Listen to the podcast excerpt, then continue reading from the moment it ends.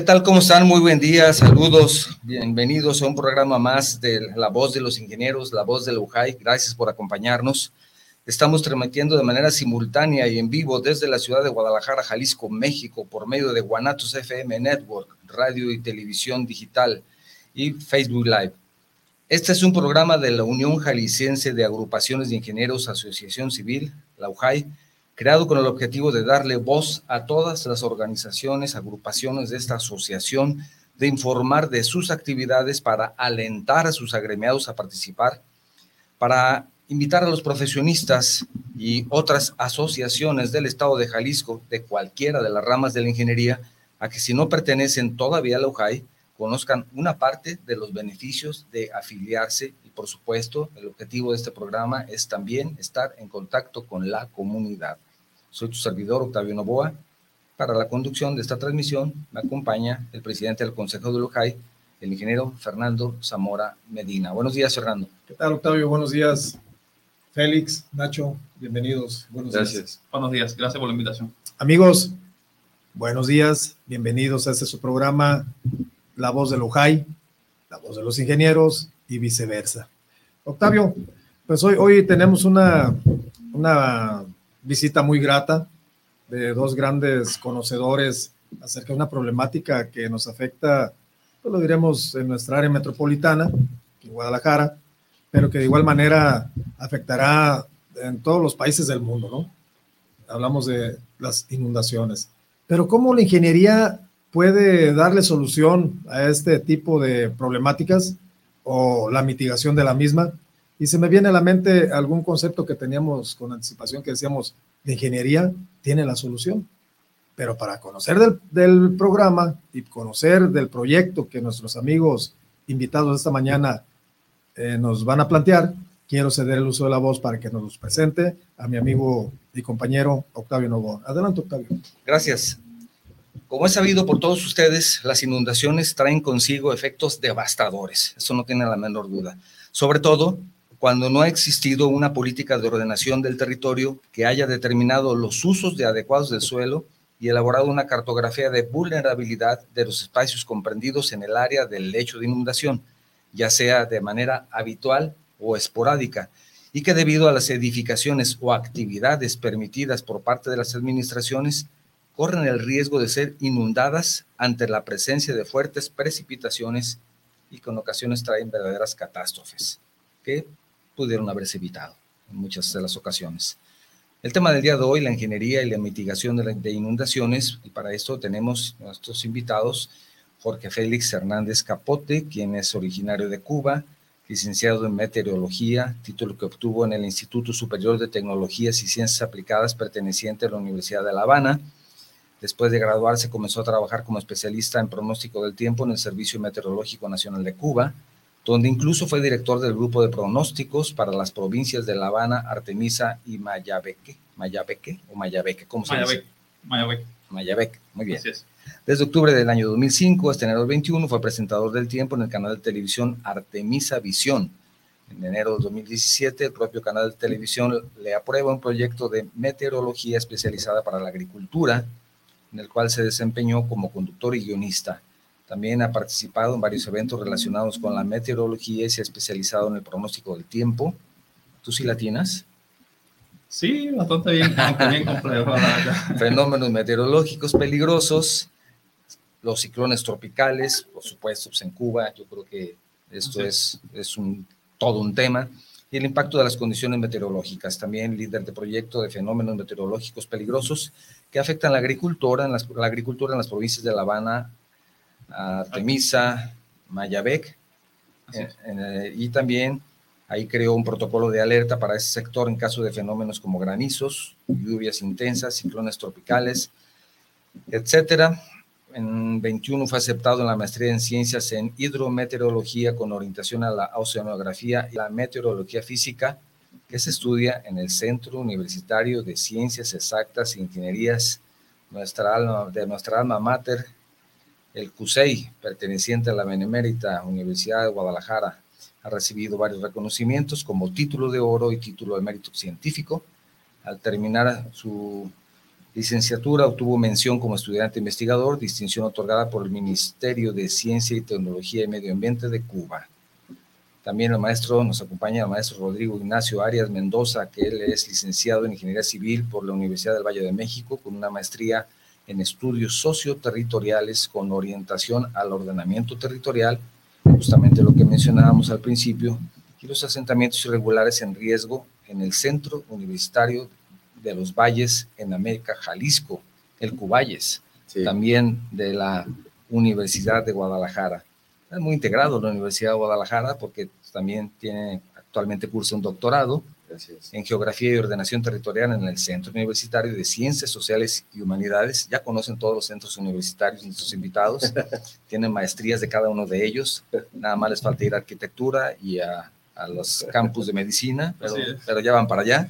Las principales líneas de investigación que han abordado están asociados a fenómenos de riesgo, temas muy importantes, causados por la consolidación irregular del crecimiento urbano en la actualidad, tal es el caso de los asentamientos urbanos en los márgenes de influencia de los ríos que pasan los años y no aprendemos, laderas y periferias sin condiciones susceptibles para la utilización del suelo urbano Recientemente ha profundizado en estudios de corte hidrológico, vinculando la formación académica precedente con sistemas de información geográficos y modelos hidráulicos.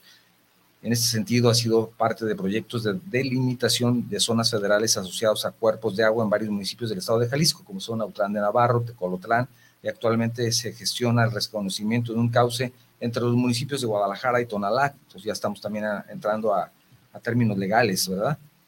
Entonces es interesante todo esto y sobre todo el enfoque que le dan desde el punto de vista técnico, punto de vista de la ingeniería, nuestros invitados el día de hoy. También el, maestro Rodrigo es miembro activo, por supuesto, del Consejo Nacional de Ciencia y Tecnología, así como de la Asociación Mexicana de Hidráulica y, claro, del Colegio de Ingenieros Civiles del Estado de Jalisco, el CISEG. Gracias por habernos acompañado el día de hoy. Disculpen ustedes que me tomé 15 minutos para dar sus currículos. Muchas gracias. Y sí, gracias. 15 minutos. Vamos a tener que recuperarnos. Vamos a tener que recuperar el tiempo, pero aquí estamos ya listos. vamos a adentrarnos en la materia.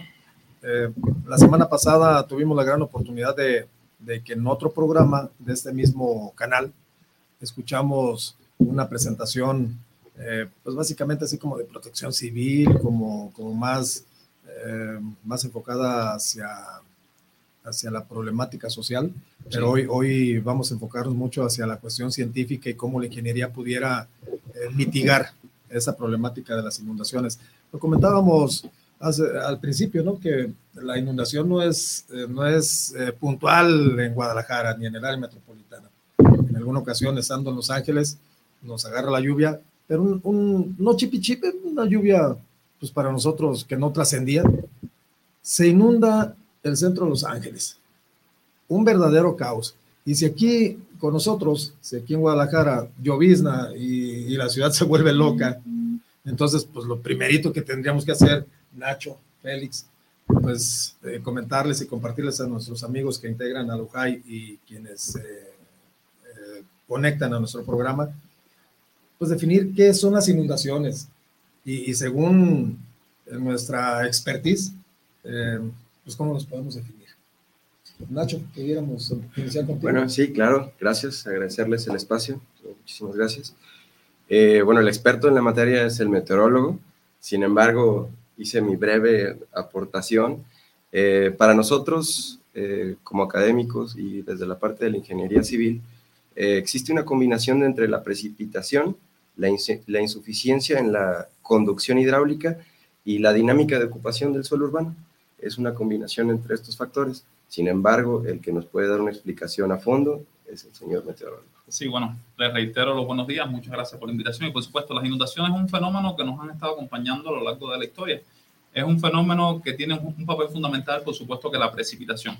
En el caso de las grandes ciudades, como es el caso de Guadalajara, se da un tipo de inundación que es bien importante, que son las inundaciones súbitas o repentinas y que suelen ocurrir en estas grandes ciudades. Ahora, hay tres factores importantes para que se produzca este tipo de, eh, de inundación. Estamos viendo la intensidad de la lluvia, estamos viendo la focalización y la duración de esa precipitación. Porque la intensidad juega un papel fundamental, pero también la focalización.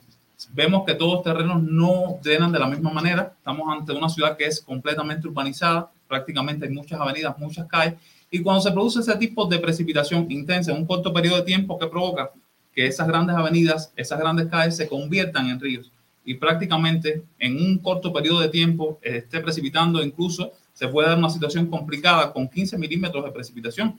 Quizás lo que para la ciudad es un problema, 15 milímetros de precipitación, quizás en una zona donde hay campo, donde hay otro tipo de terreno que eh, drena, absorbe esa agua, no es un problema ahí caen quizás en esa zona del campo 45 milímetros y no genera un problema. Sin embargo, en la ciudad puede estar precipitando 15 milímetros y ya nos genera una situación bastante compleja con inundaciones súbitas o repentinas. Por eso es que es tan importante conocer este tipo de fenómenos. Sí, gracias, Félix. Fíjate, hablas de 15 milímetros. Exacto. Tenemos zonas que se van hasta 2 metros. Entonces, pues sí, sí que tenemos una verdadera problemática aquí en la ciudad, porque si con 15 milímetros nos, nos volvemos locos, imagínate cuando en Avenida Patria, que se nos va un metro, o en Polanco, que son unas avenidas tan fuertes que vienen desde el Cerro del Cuatro, o de la Avenida Colón, que viene agarrando desde, desde el Coli, y que llegue y desemboca en Isla Raza y todo eso, pues cómo nos viene y nos impacta tan fuerte que, que hasta muertes ha habido, ¿no? Pero entonces, eh, si sabemos ya tenemos esos antecedentes de, de, esos volúmenes. Obviamente, pues que debemos de, tener algún estudio donde nos digan los periodos de retorno y, y podemos saber qué tirantes vamos a tener en, los, las escorrentías, ¿no? O, las velocidades que van, van a tomar. Y, y, lo comentabas, pues ya ahorita ya todo el, todo el, pavimento, todo el pavimento construido, pues te genera una serie de problemáticas. Pero entonces, eh, ¿será, ¿será lo único que, que nos esté afectando por la cuestión de tu especialidad en la, en la situación de, del ordenamiento, la ordenación urbana, ¿será lo único que nos afecte para que se nos generen estas inundaciones, Nacho? Bueno, ingeniero, yo creo que hay que tomar en cuenta que los procesos de, de gestión de crecimiento, del, del, crecimiento constante de las ciudades, pues debe de tener en cuenta la, eh, la planeación acerca del respeto, como dicen, eso es un dicho muy coloquial, el agua reconoce el cauce. Hay que tener en cuenta los, los, cauces que existentes y una vez habiéndolos tomado en cuenta, eh, planear la ciudad, ¿no? Con cierta responsabilidad, porque pues tenemos las herramientas, tenemos sistemas de información geográfica. El, el Conagua y INEGI tienen un sistema de información geográfica en línea de acceso libre, en donde podemos encontrar todas las escorrentías dentro del área metropolitana y bueno, creo que, tenemos las herramientas para entrar al tema. Oye, Félix, mm, meteorológicamente podemos eh, predecir y prevenir toda esta situación de inundaciones? Bueno, vamos a decir que el pronóstico a veces es bien complejo. Yo puedo analizar las condiciones existentes, las condiciones atmosféricas, tanto desde cerca de la superficie hasta los diferentes niveles de la troposfera, porque es así. Eh, las condiciones meteorológicas no solamente se puede ver con un sistema, una onda, hay que ver cómo se encuentra la atmósfera para poder hacer un diagnóstico y poder hacer un pronóstico de precipitación. Yo puedo observar que en el área metropolitana de Guadalajara las condiciones están favorables para que se produzca una precipitación en horas de la tarde o horas de la noche, incluso pudiera ser fuerte. Pero la cantidad de milímetros que va a precipitar en una zona es prácticamente imposible pronosticar. Tenemos modelos de pronósticos que son muy buenos, que nos dan una simulación de lo que pudiera estar ocurriendo en la atmósfera en los próximos 24, incluso hasta 5 días, que es el plazo de pronóstico más aceptable y que podemos ver. Pero en sentido general, la realidad es otra porque a veces nos da, puede estar cayendo 50 milímetros, pero puede que caiga más o que caiga menos. Entonces, la lluvia tiene su carácter puntual, que ese es otro problema. A veces tenemos una estación meteorológica en una zona y puede estar lloviendo acá y en la esquina llueve más fuerte o prácticamente no llueve. Entonces, son características que poder predecir cuántos milímetros van a caer en una zona es prácticamente imposible con las condiciones actuales.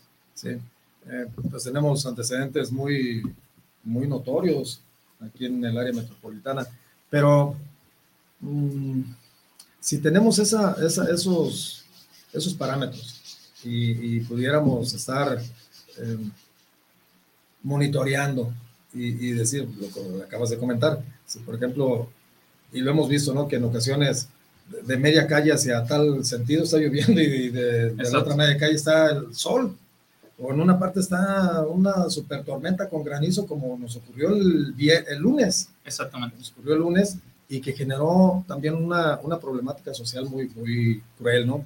Eh, por ejemplo, en el noticiero sale que, que la gente en Zapopan decía, es que generó un socavón en, en este, en Laureles y, y Juan Pablo II.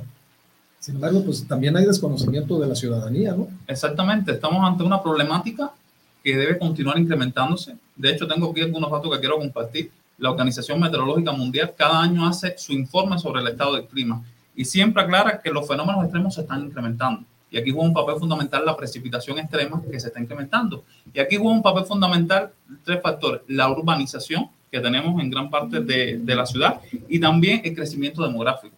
Tenemos muchas calles, comienzan incluso a hacerse nuevas instalaciones, se tapa ese drenaje porque estamos quizás en el periodo de pocas precipitaciones y no tenemos eso en cuenta.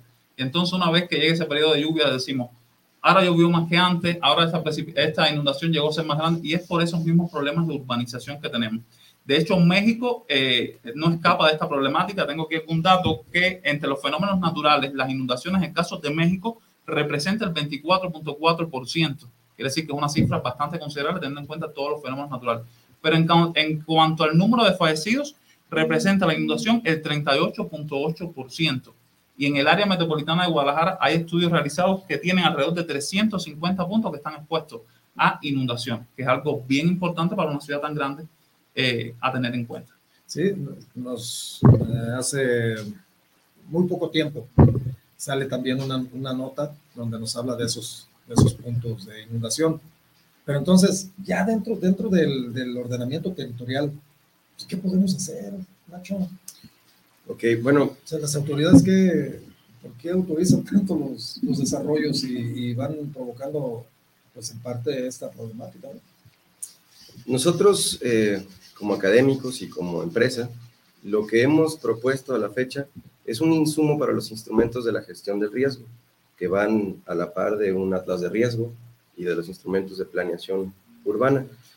Eh, hemos desarrollado una metodología adaptativa que en conjunto con Conagua, pues ya en, en diferentes municipios nos ha aprobado los proyectos y creemos que tomando en consideración estos 350 puntos de riesgo que ya se localizaron, que es un estudio eh, bastante interesante, habría que llamar la atención de los eh, alcaldes los de los municipios dentro del área metropolitana y coordinar, porque aquí la, la solución, lo que nosotros proponemos, es tal cual eh, el levantamiento topográfico de las zonas, de estos 350 puntos. Inicialmente se podría iniciar por el que eh, en conjunto, por ejemplo, con Protección Civil nos dijera, este es el, más llamativo, este es el que... Y hay que levantar la zona, hay que hacer un trabajo topográfico en conjunto con eh, levantamiento fotogramétrico. Posteriormente hacemos, una simula, hacemos una, un modelo de elevación. En este modelo de elevación se simula eh, la cantidad de agua que corre ahora por este nuevo cauce, porque la urbanización que existente, pues ahora es es lo que antes el río era, ¿no? Ahora la calle, en muchas calles de nuestra ciudad, se han convertido en, en flujos naturales de, de, cauces de agua. Sí. sí, fíjate, por ejemplo, eso que estás comentando, eh, surgió el año pasado un fraccionamiento de Tlacomulco, sí. hacia el lado de la primavera. Eh, también se viene un, un escurrimiento con lodo, eh, rebasa el muro perimetral y también le afecta a los habitantes, a las, a las casas de habitación, ¿no? Y obvio, pues a los habitantes. Eh, pero si ya tenemos todos esos puntos, vuelvo a lo mismo. ¿Por qué, por qué esa, permitir que, que, se sigan asentando en, esos, en esas zonas? Y, y, vamos con el, con el objetivo de que, de que nos comenten eh, cómo, cómo, esa especialidad que están teniendo de, de las zonas de riego, de, los lade, de riesgo, de las laderas, de los ríos, pues si, si, si el mismo eh, desarrollador sabe que por dónde viene el, el, escurrimiento natural y obviamente que ahí construye la, la avenida principal del fraccionamiento. Lo, y, y, y, fíjate, antes sí, te voy a dejar un, un, buen, un buen trecho para que nos, nos comenten los dos. ¿eh? Pero así como eso, también Guadalajara está dividida. La avenida Washington, donde están todos los pasos a desnivel que, que unen al sur de, de la ciudad y al norte y, y, con que caiga una tormenta, se inundan esos pasos de desnivel y la ciudad se dividió. No hay paso para ningún lado. Entonces también es otra de las, de las ocurrencias o, cómo podemos mencionarlo, pues si sabemos que, que ahí también era una, es una zona de riesgo. Exacto. Sí, nosotros eh, pretendemos generar una articulación entre los directores de obras públicas, de ordenación territorial o de planeación urbana, como se les nombre en los municipios, y la Conagua y Protección Civil. Hemos tenido buenas experiencias, trabajamos, por hacer un ejemplo, en el municipio de Otlán de Navarro, donde tuvimos la oportunidad de limitar eh, por completo los dos arroyos que cruzan la zona urbana, que es Coajinque y Cangrejo. Eh, en esta ocasión, pues, se pudo, se pudo trabajar bien y, y vaya, la articulación, la conjunción entre el, el, gobierno y estas organizaciones, pues nos generó, nos generó la posibilidad de, entrar a trabajar en, en, el tema. Eh, dentro de los proyectos que hemos realizado está la parte de la, del hidrograma de crecidas, que como ya estábamos comentando anteriormente, primero se, se simula, perdón, se genera el modelo de elevación, elevación y posteriormente se simula la cantidad de agua. En esa parte Aquí eh, Félix tiene, tiene algunos datos interesantes que compartirnos. En efecto, para conocer ese límite máximo de inundación que puede ocurrir en una cuenca, en un arroyo o en un río, cuenta dos partes. Como había dicho Nacho, una primera que es la parte de la fotogrametría, donde se va a conocer las características del terreno, pero tiene una parte, la segunda, que es la, la, hidrograma. Ahora, ¿cómo se hace ese hidrograma? Cuenta de tres partes. Tenemos que conocer la longitud de ese cauce y también la pendiente del mismo, pero también la precipitación efectiva porque no toda la precipitación que se produce va a escurrir.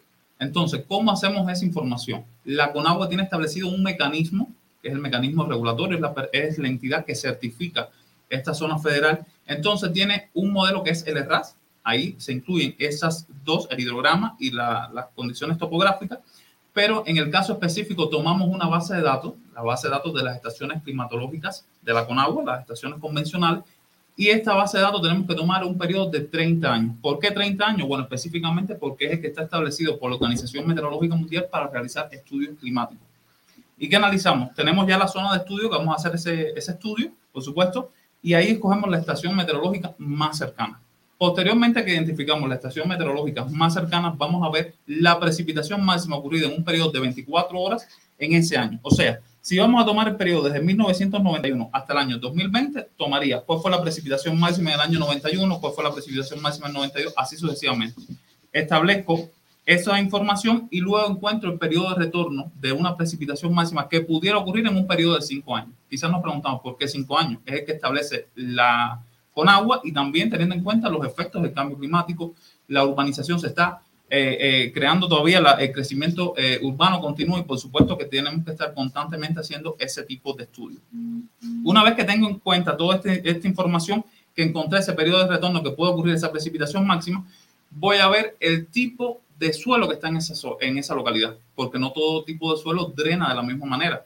Entonces, eso está establecido en México, que tiene un número para cada uno de esos tipos de suelo. Una vez que introduzco el periodo de retorno y ese tipo de suelo, me va a dar la precipitación efectiva que va a estar escurriendo por ese cauce principal.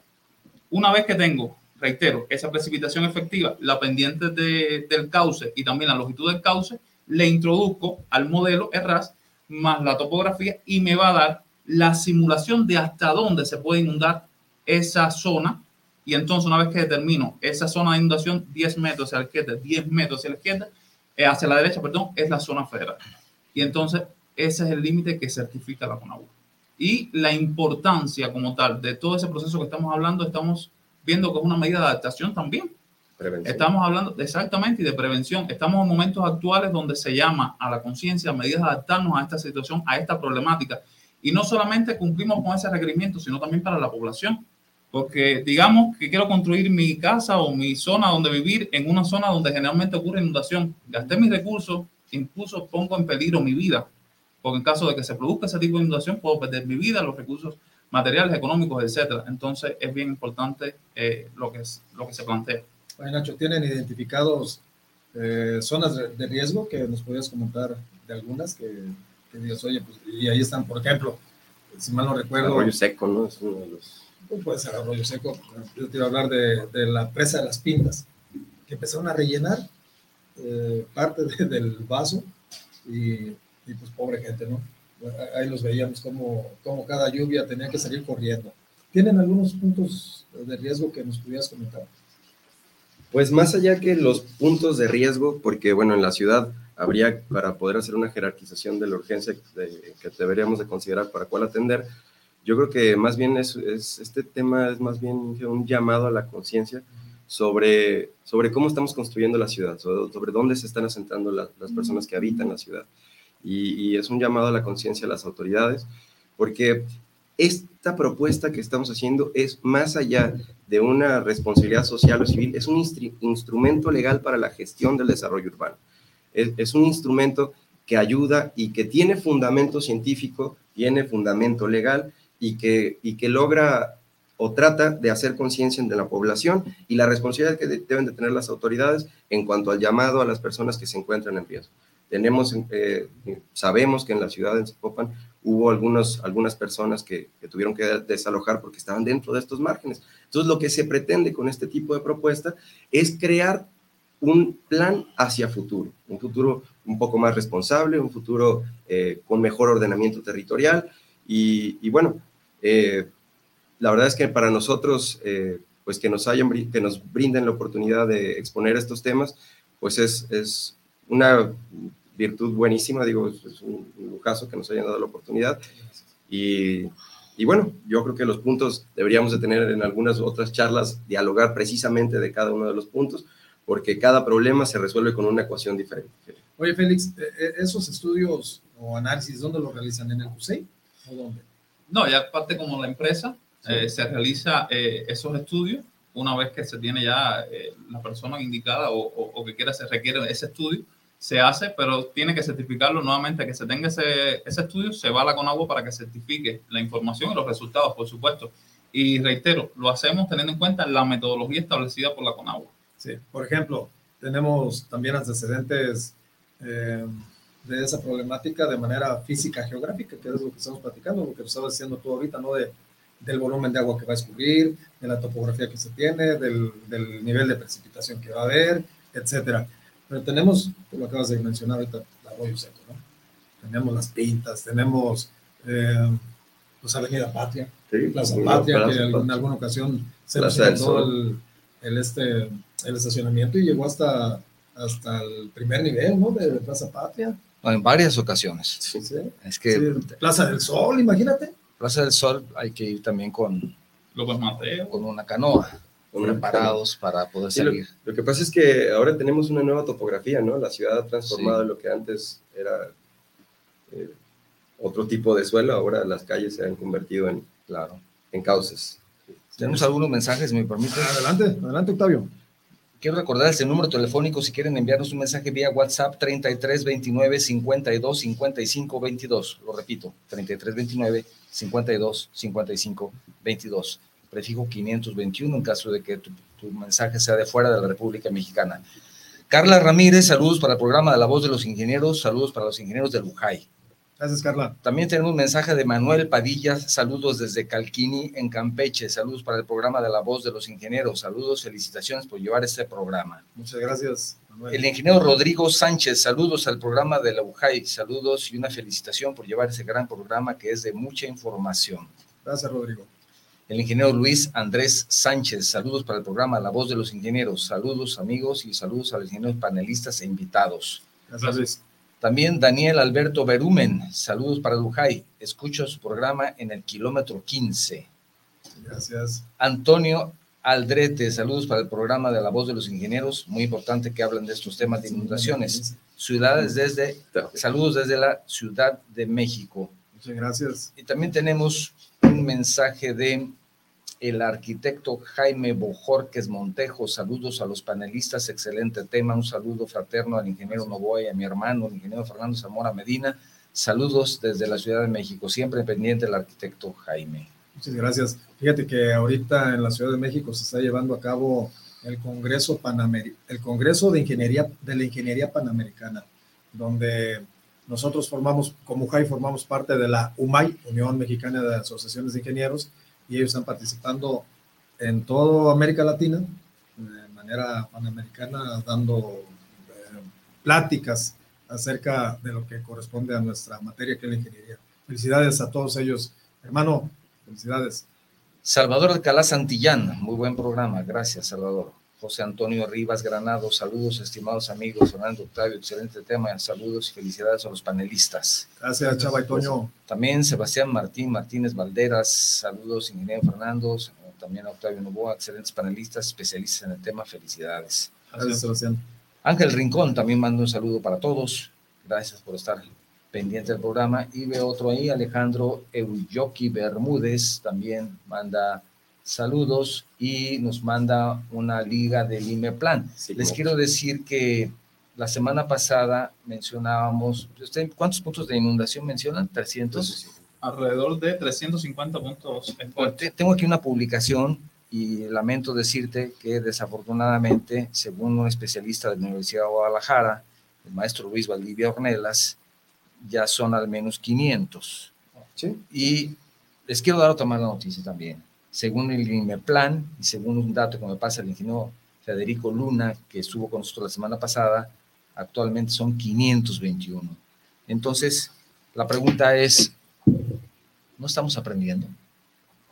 Esperaríamos que fueran, si son 400, 300, el año que entra fueran 400 o 300 o menos.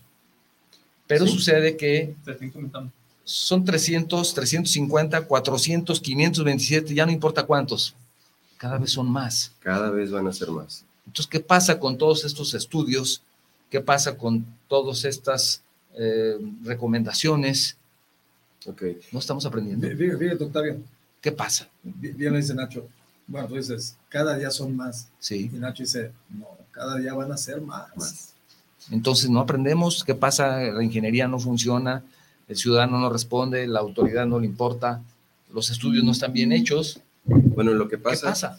Creo que tenemos que... eso, eso, no, si están bien hechos, ¿verdad? Ya, ya vi su tenemos, dice, ¿cómo que no están bien hechos? Es que tenemos que, que, tomar en cuenta que para crecer responsablemente la ciudad o crecer sin, sin inundaciones en un futuro, entonces tendríamos que considerar a estos estudios de delimitación de las zonas federales como la parte más prioritaria para el crecimiento. Entonces, se hacen los estudios. Claro. Pero la autoridad como que dice, ya vemos el próximo año y pues, no pasa nada. lo que pasa es que es un instrumento legal. Es ¿No le ponen mucho interés? No, no, más bien no existen ah, delimitaciones de zonas federales aprobadas por Conagua en toda el área metropolitana.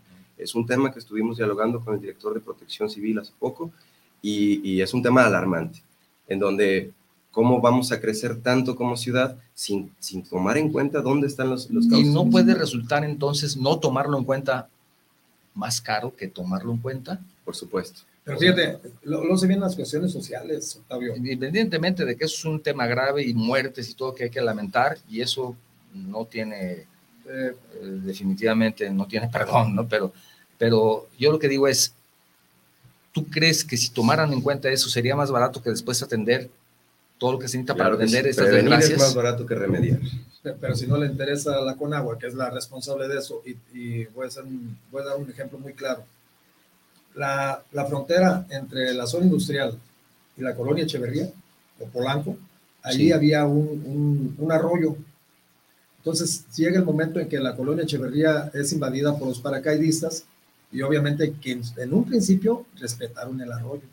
Sí. Pero conforme iban haciendo su construcción, tú lo comentabas, o tú eh, para, terminar su finca, ¿no? Iban, iban absorbiendo el, cauce del arroyo, iban rellenándolo y hoy ya tienen casas ahí, ¿no? Ya, ya está perdido el arroyo, eh, por avenidas, por calles, por, este, por fincas. Entonces, eso es lo preocupante, que ni siquiera exista un, un levantamiento de esas zonas federales y que ni siquiera la misma autoridad lo sepa, ¿no?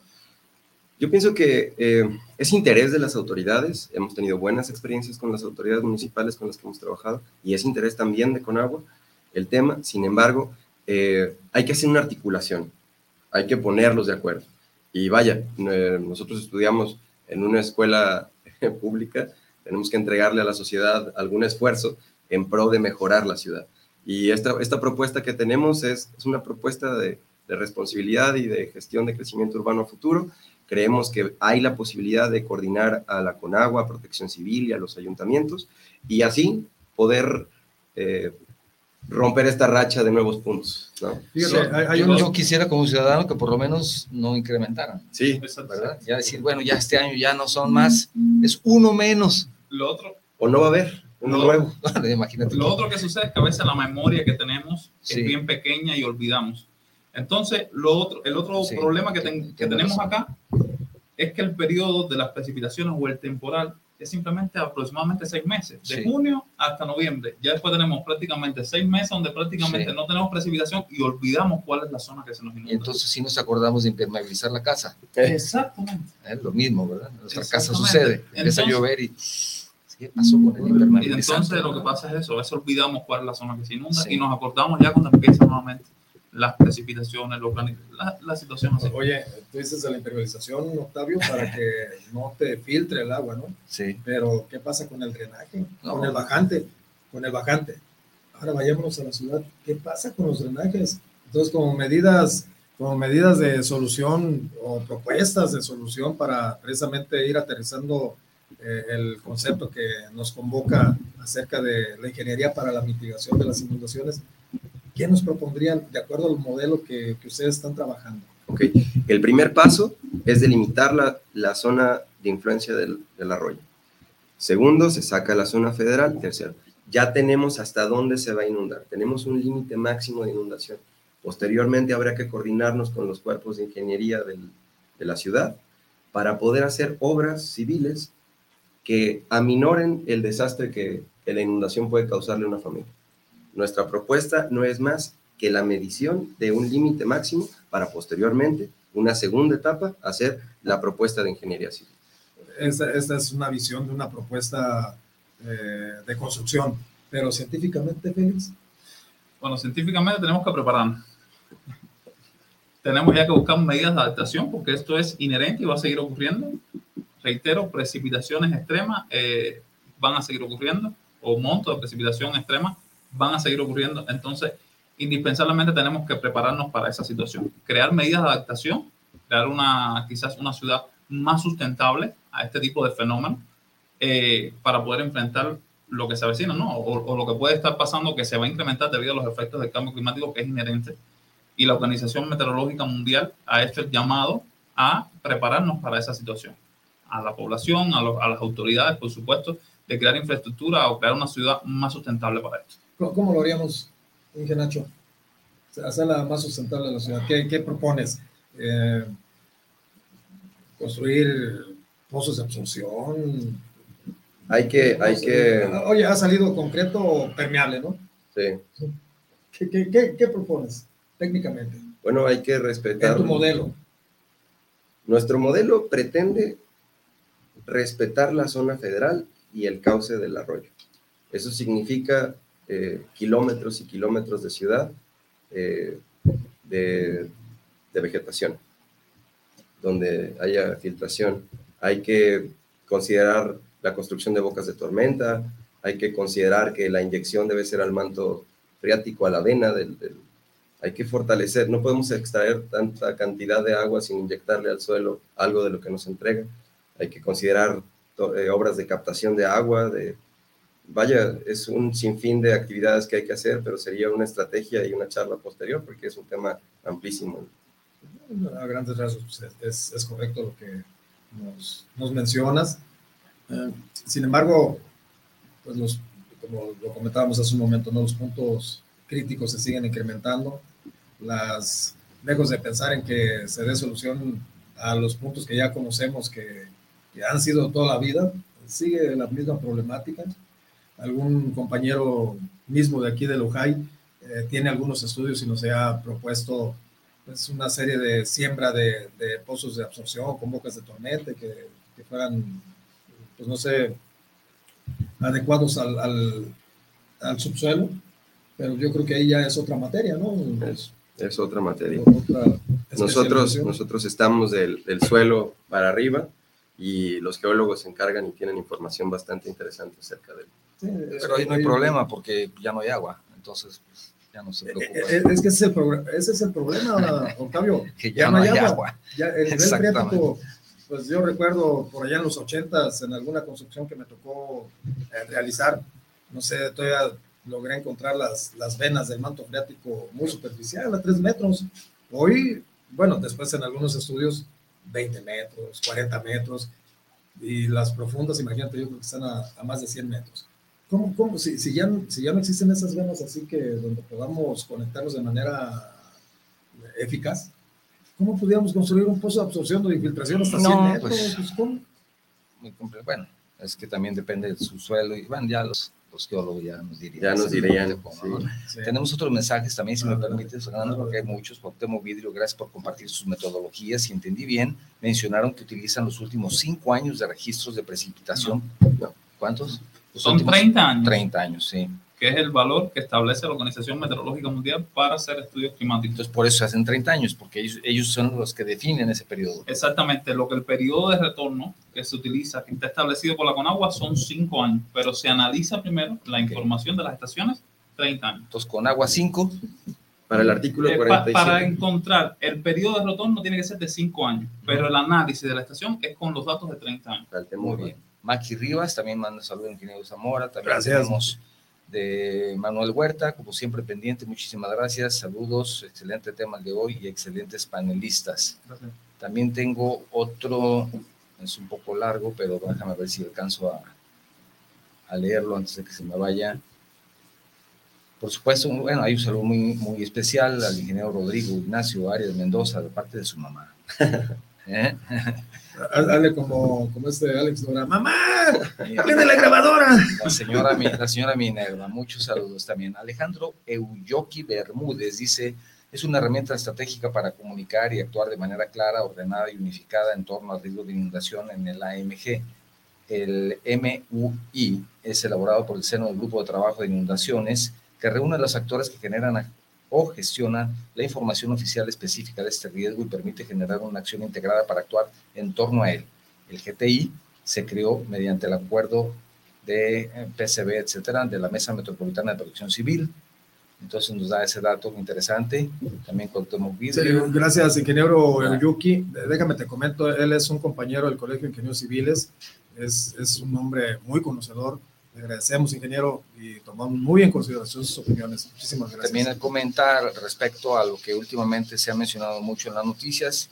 El ingeniero Alejandro nos menciona de las acciones que está realizando CIAPA como el- con el tema de los nidos de lluvia, ¿verdad? Que en algunas colonias de la área, del área metropolitana de Guadalajara, donde también eso ayuda para por lo menos durante los meses de lluvia también se esté utilizando el agua de lluvia. Sí, aunque, aunque es otro hay- sistema, hay- ¿no? Ese es, ese es un proyecto que, que también un, un hermano de la, de la ingeniería, como es el, el ahí se me va el nombre, este... es- Y, bueno, y actualmente está la convocatoria para que lo busquen. Sí, en este sí, momento eh, va a haber bastantes él- él nidos desde- de lluvia. Desde hace años ha estado proponiendo su sistema para captación de aguas y, y el año pasado se llevó a cabo ese proyecto en, en las zonas de las mesas, donde pues no tienen abastecimiento de agua donde hace falta ese sistema.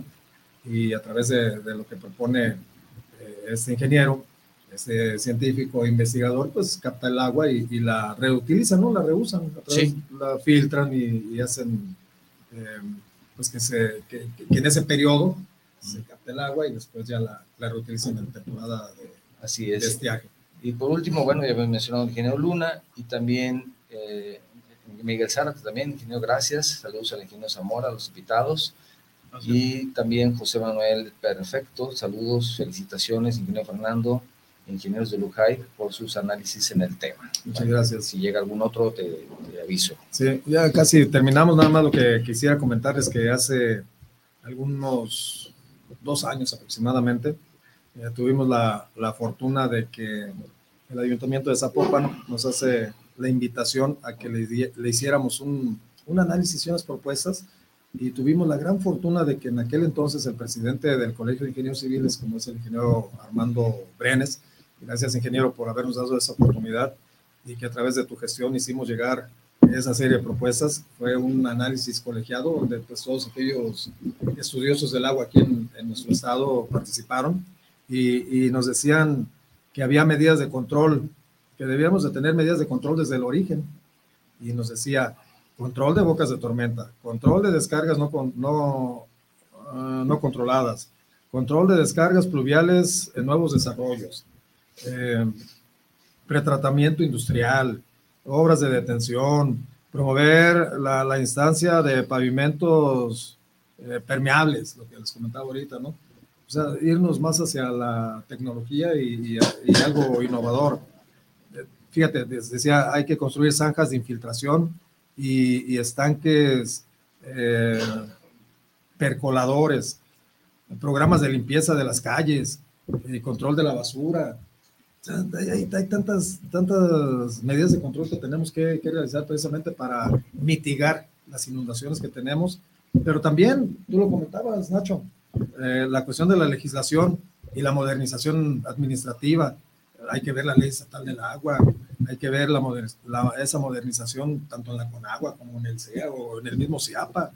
Eh, pobres del CIAPA, ¿no? Pobres bomberos, hay una inundación y ahí andan los pobres exponiéndose pues por protección civil. Protección civil, por beneficio y, protección de la misma ciudadanía.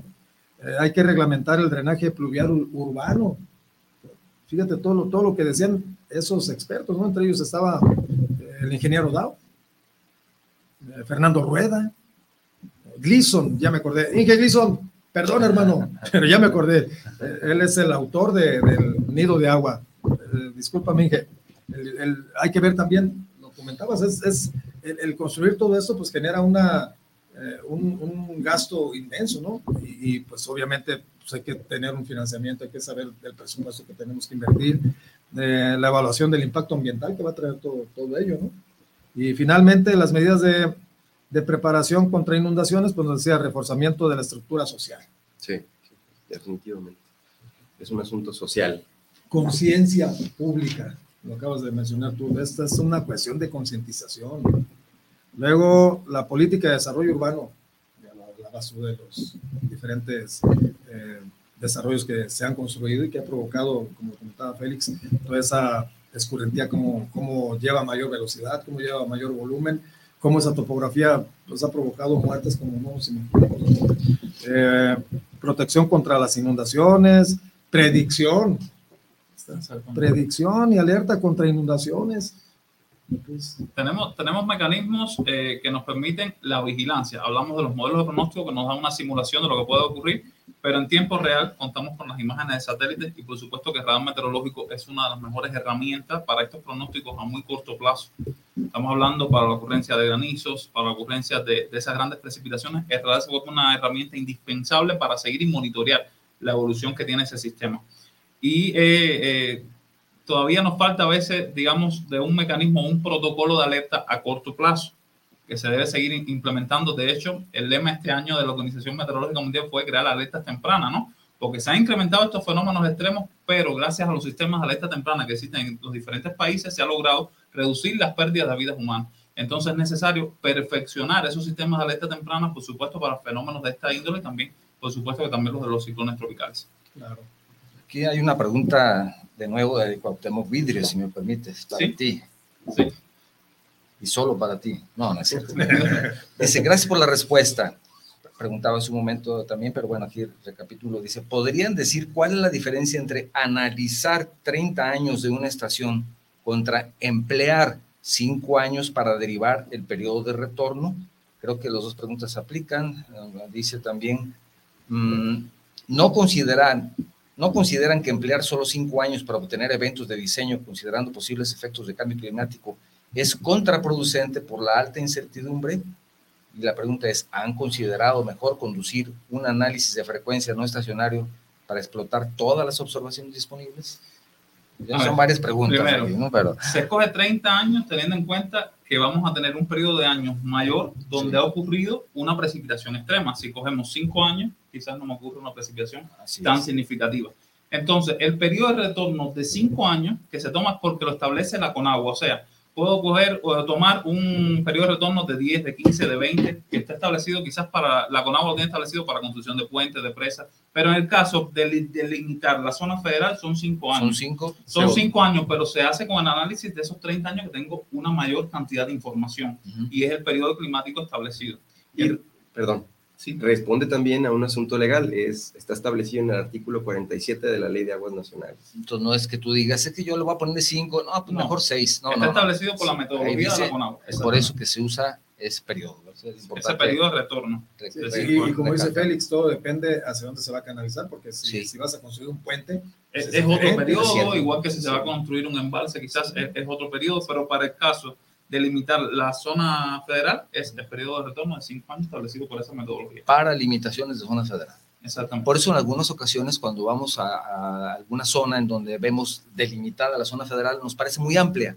Vemos un pequeño arroyo y decimos, ¿cómo es posible que tengan la zona federal hasta allá, que parecen 30 metros? Es exacto, pero es lo que estamos viendo. Cuando se corre el modelo, me va a Sí. decir, se puede inundar hasta esta zona. Así es. Y a partir de aquí, 10 metros hacia 10. a la No, derecha. aunque en los últimos 10 años no haya llovido, tú dices, Pero, bueno, pero tengo la simulación de esos últimos 30 años sí. y, y ese periodo de retorno hasta dónde se me puede inundar por una precipitación. Y, y- y eso en ocasiones no se considera y ahí es donde vienen las invasiones que dicen, oye, tengo 15 años y no veo una gota en este arroyo y definitivamente todos se instalan, pero sí hubo hace 25 o 30 y entonces llegan la las memoria, cien, una vez, eh, una vez sí, más, y, y llegan las desgracias. una vez más, la memoria a veces es muy corta y, y Lo, olvidamos. lo- lo que bien decías hace un momento, ¿verdad? somos de memoria corta. Nacho, ¿qué están haciendo en Oakland? Tengo, tengo esa inquietud. ¿Qué, qué, qué hicieron? ¿Qué, Bueno. qué le propusiste allá a nuestros amigos de Oakland? Bueno, pues eh, la verdad es que nos topamos con la fortuna de tratar con un alcalde sumamente responsable, en donde nos permitieron trabajar y delimitar todo el cauce de los dos arroyos, Coajinca y Cangrejo, que toca la parte urbana. Eh, una vez que hicimos el levantamiento, se georreferenciaron las zonas y, bueno, se tomará en cuenta en conjunto con Protección Civil las viviendas que se encuentran dentro del riesgo. Habrá que tomar las medidas de, de prevención necesarias. Sin embargo, la parte más interesante eh, o, la parte prometedora, la que remedia, la que hace las cosas de un futuro un poco mejor, es donde todavía no está urbanizado. Donde no está urbanizado, eh, pediremos la ayuda a CONAFOR para eh, naturalmente con árboles reforestar y delimitar la zona federal. Así hacer conciencia social sobre esta parte que debe de ser respetada y de alguna manera se convierte en un parque lineal. Son 10 kilómetros que levantamos allá de, de zona de... En ese caso, donde no está construido, donde está construido, habrá algunos muros de contención. Habrá que hacer una propuesta desde la ingeniería para prevenir desastres. ¿Qué le propones a nuestros alcaldes? Diles eh, qué, qué podemos ofrecerles por parte de tu empresa. Sí, bueno, pues la verdad es que eh, nosotros trabajamos, tenemos una empresa que se llama Geomet eh, y, trabajamos tratando de generar un vínculo entre los alcaldes, despertar la conciencia de las autoridades eh, y platicarles. Hemos tenido muy buenas experiencias. La Conagua nos ha tratado muy bien, son muy meticulosos, revisan los estudios a fondo. Sin embargo, siguiendo las metodologías y trabajando de manera correcta, se puede generar un buen vínculo. Pretendemos de- despertar el interés sobre este tema que es, es eh, vaya, de meramente responsabilidad. Eh, ojalá y tengamos la oportunidad de dialogar con algunos alcaldes del área metropolitana, sería buenísimo, eh, y, y plantearles esta metodología que de alguna manera ha sido aprobada y, y- y ha funcionado. ¿Quiere decir que la técnica y la política sí pueden ir de la mano? Claro que sí, estamos totalmente seguros que la academia, el gobierno y la sociedad pueden trabajar en conjunto. Eso Suena muy gustó, bien. me gustó esa respuesta, esa respuesta política, muy, muy congruente. Octavio, ¿algún último Nada más, mensaje? nada más. hasta el ya para es cerrar todo. este Sí, programa. Gracias, gracias. Muchas gracias. Nacho, Félix, gracias, Gracias. por acompañarnos, por darnos invitación. eh, algo de, de información que es vital pues para nosotros, para nuestros amigos directores eh, de obras públicas que pues, creo que han de haber estado al pendiente de esta charla y que tenganlo por seguro que van a contactarnos. Y a ustedes amigos, muchísimas gracias por habernos acompañado este sábado. No me despido sin antes comentarles algo sumamente importante. Primero de julio, Día Nacional del Ingeniero, cuadragésima sexta edición en Jalisco. 46 años ininterrumpidos de estar festejando la ingeniería jalisciense. 9 de la mañana, Glorieta del Ingeniero, los esperamos para colocar la ofrenda floral a todos esos grandes ingenieros íconos que han hecho crecer a, la ingeniería de nuestro estado. Fernando, ya hay premio Ambrosio Ulloa, todavía no. Tenemos, tenemos hasta ahorita 24 reconocimientos de ingenieros del año y a quienes se les impondrá también la máxima presea al, ámbito ingenieril. Eh, esa presea se denomina Ingeniero Ambrosio huyó al Mérito Profesional y pues gustosos, Octavio, porque estamos a 15, a tres semanas, perdón, de que estemos festejando al ingeniero jalisciense y obvio, al ingeniero eh, mexicano y al ingeniero mundial.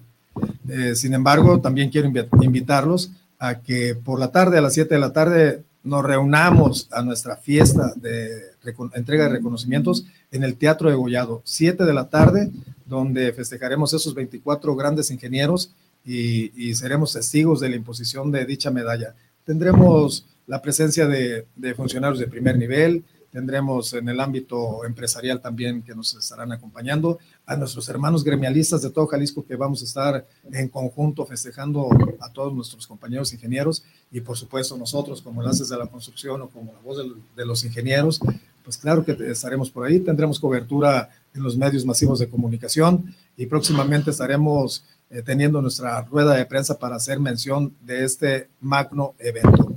Primero de julio, 9 de la mañana, los esperamos en la glorieta del ingeniero. Nos vemos la próxima semana. Esto fue La Voz de los Ingenieros, la voz de Lujay. Que tengan un excelente fin.